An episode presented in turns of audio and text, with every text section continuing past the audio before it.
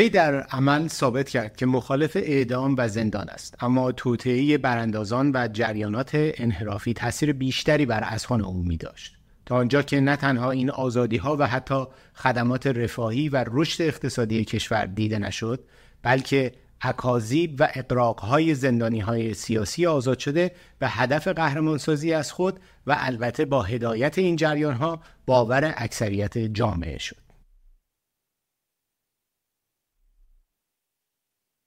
زندانیان سیاسی آزاد شده داستانهایی از شکنجه های شدید بازپرسان و زندانبان ها می‌گفتند که عموما به گواه تاریخ و اسناد موجود نه تنها سندیت نداشت بلکه بخشی از آن گزارش ها نیز بعدها توسط راویانشون انکار شد. ولی من الان از زندان های بابا لذت دارم. یعنی چرا به چه معنی؟ چون مثلا وقتی می‌رفتیم زندان یعنی بیشتر تو ذهنم الان عذاب نیست برای ملاقاتی که بر بابا می‌رفتیم.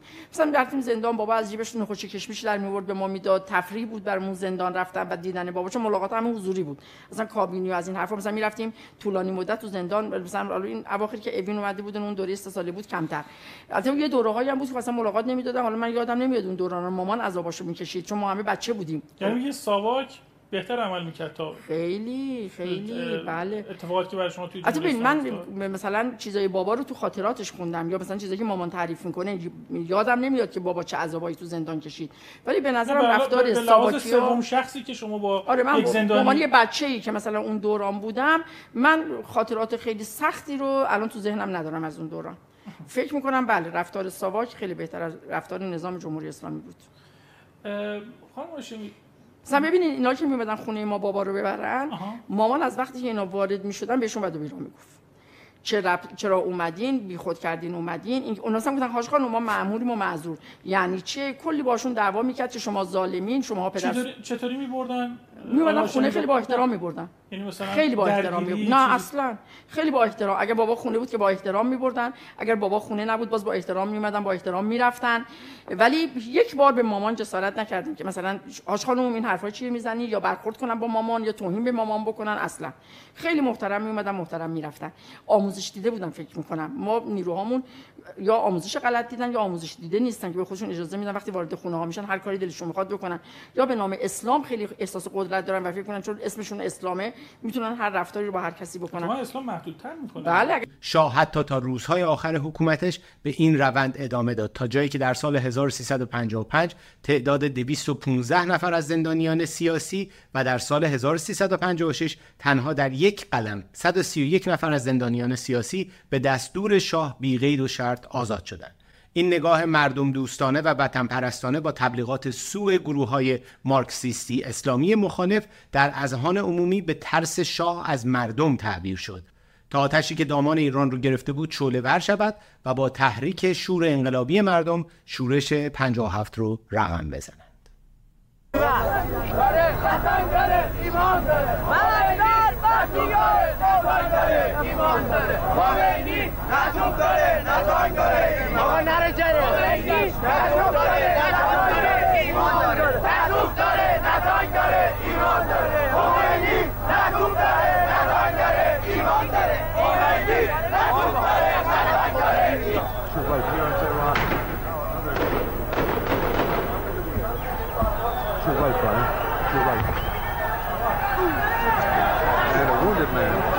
Shots up in the.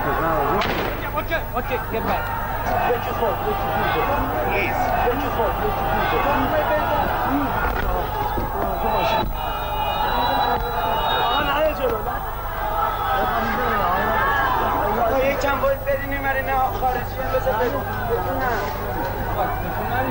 حال بپردازیم به نقش دنیای غرب در رقابت تنگاتنگ با شوروی و جریانهای چپ کمونیستی در خاورمیانه.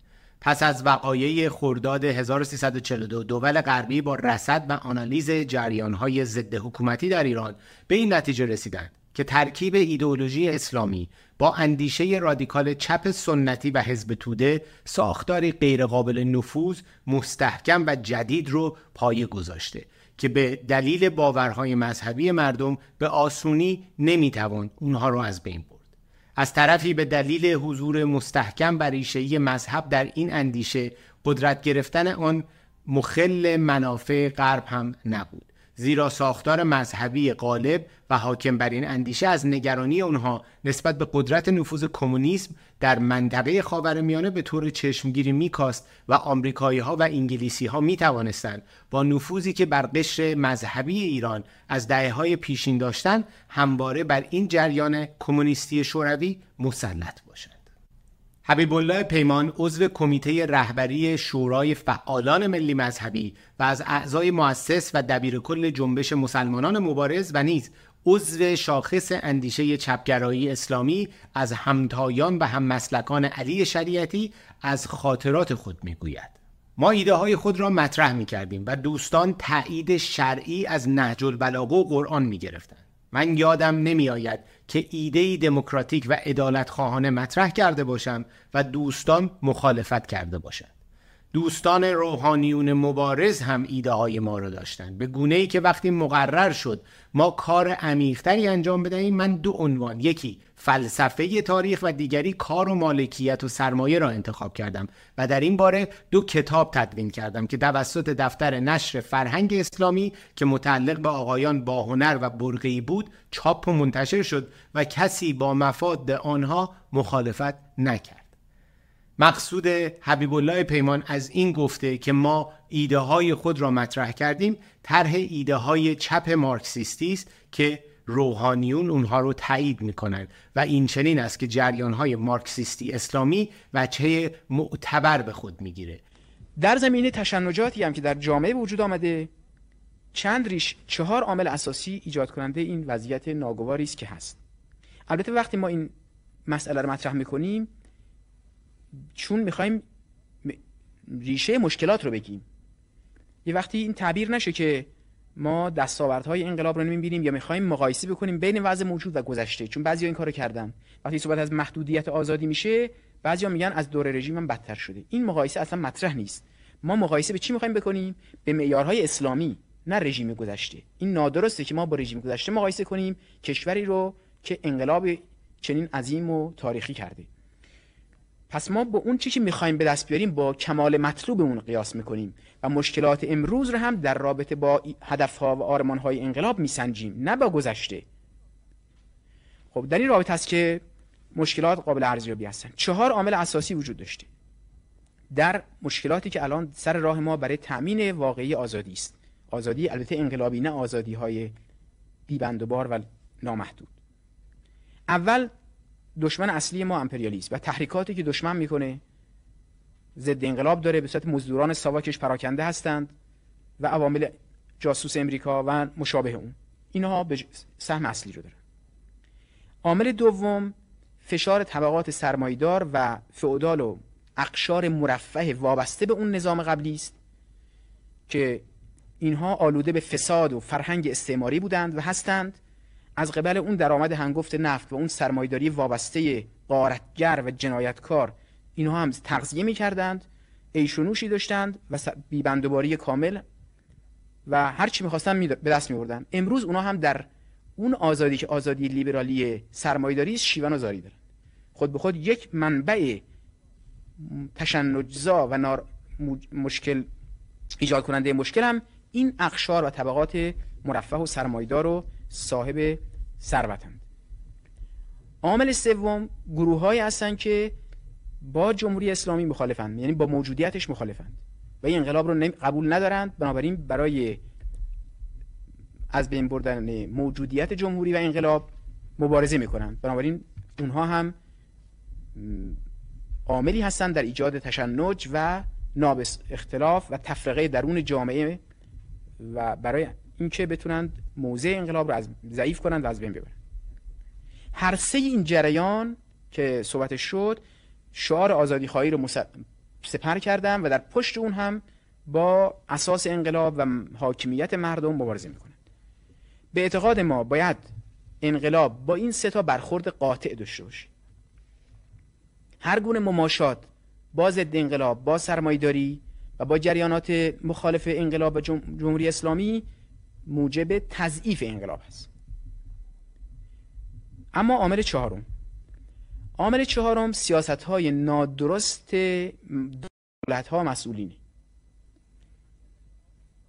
تنگ نظری ها انحصار طلبی های انحصار طلبی هایی که افراد و جریانات و باندهایی داشتند که در اینجا چون حزب جمهوری اسلامی قدرت اصلی رو در حاکمیت در اختیار داره محور اصلی اعمال این سیاست ها هست و باید از خودش دفاع کنه امثال حبیب الله پیمان در دهه های آخر حکومت پهلوی کم نبودند که مسببان اصلی شورش 57 و مؤسسان جمهوری اسلامی و سپاه پاسداران به شمار می روند.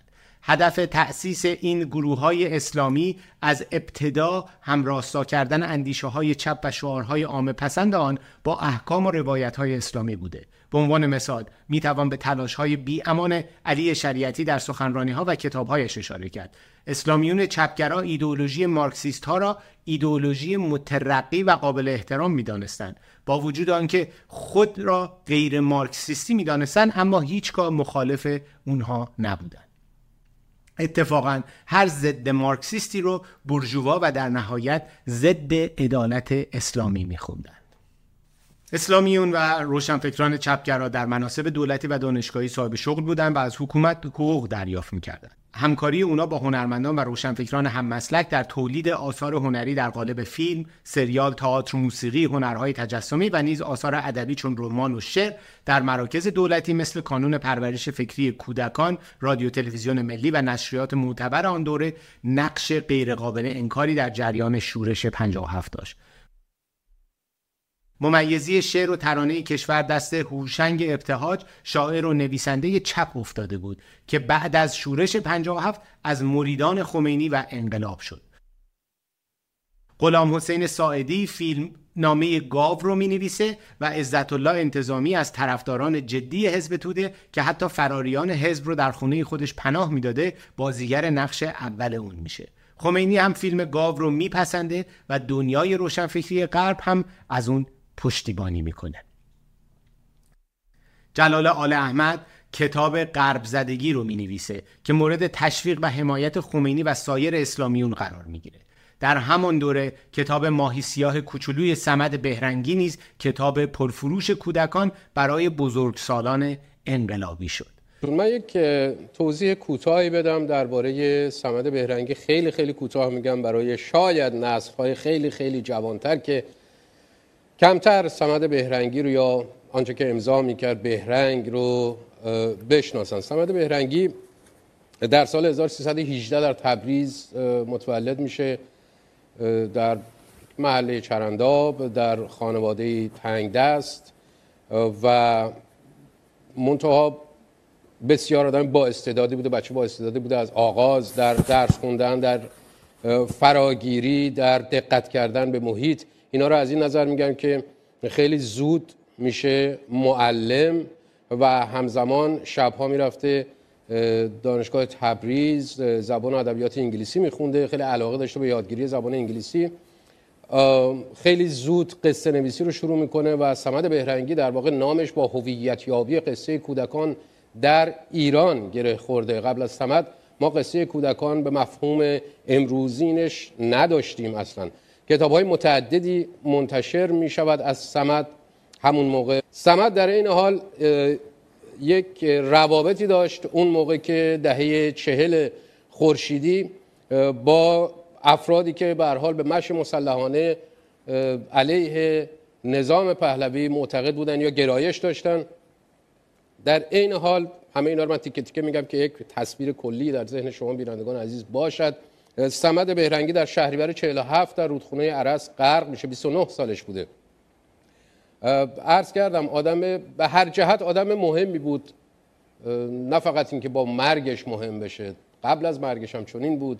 و وقتی که غرق میشه در رود عرس چند ماه بعد نشریه آرش در اون درباره مرگ مشکوک سمد به ویژه آل احمد خیلی تکیه می‌کنه و در واقع این القا می شود به جامعه که سمد رو ساواک کشته.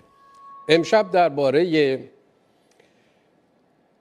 مرگ سمد بهرنگی آنچه که مشهور شده است به مرگ مشکوک سمد بهرنگی. در این برنامه که پیش رو داریم خواهیم دانست که چرا مشهور شد که مرگ مشکوکی داشته از سمد بهرنگی. آیا اصولا این مرگ مرگ در اثر تصادف بود یا توسط اه، مأموران حکومت پیشین مأموران ساواک مشخصا پیش آمده بود؟ اینا رو در طول برنامه صحبت می‌کنیم. مهمان امشب برنامه آقای حمزه فراحتی هستند. تنها همراه سمد بهرنگی در سفر کوتاهی که داشت سمد به اون منطقه ای که در رودخانه غرق شد. من و سمدم یه نگاهی به هم کردیم و رفتیم کنار آب و لغ شدیم رفتیم تو آب. اینجوری که با استاده بودیم بدون اینکه کوچکترین فکری ذکری باشه که خطری در کمینمون است من به سمت گفتم تو خودتو میشی اینجا. سمت 29 سالش بود. بزرگ شده کوه و ده بار ما در کوه لغ شدیم رفتیم تو آب و اینا همین چیزا. اصلا فکرش نبودم که گفتم اینجا هستی من دستی بزنم چهار تا دست و پا بزنم. ولو شدم روی آب. در مسیر جریان آب یه دست و پا زدم. حدود سی متر سی و پنج متر چقدر رفته بودم که نعره سمت میخوبم کرد. صدام کرد. برگشتم دیدم سمت تا شونه هاش توی آبه. سمت چیکار اول فکر کردم که می‌خواد شنا کنه خودش شوخی می‌کنه.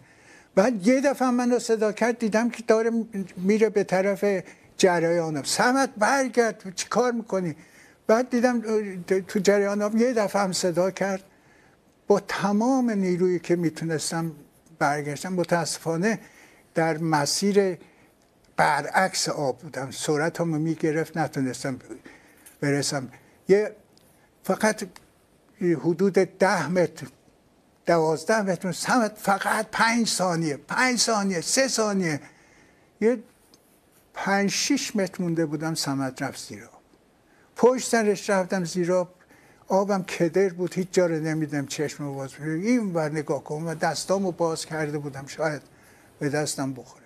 هیچ نتونستم پیدا کنم. نفسم تمام شد اومدم بالا نفس گرفتم دوباره.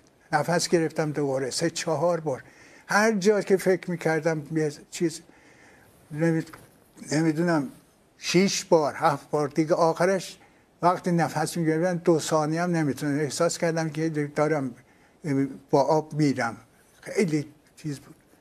تن نیمه جانم رو انداختم. چیز سربازی که شلوارش کشیده بود بالا یه دو سه مترم اومده بود تو آب. دستم رو گرفت.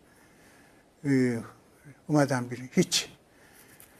هیچ راهی نبود. دفعه دیدم که چیز شد. این جریان حادثه بود. این حادثه را عرض کنم که این حادثه را شش نفر شاهد بودن.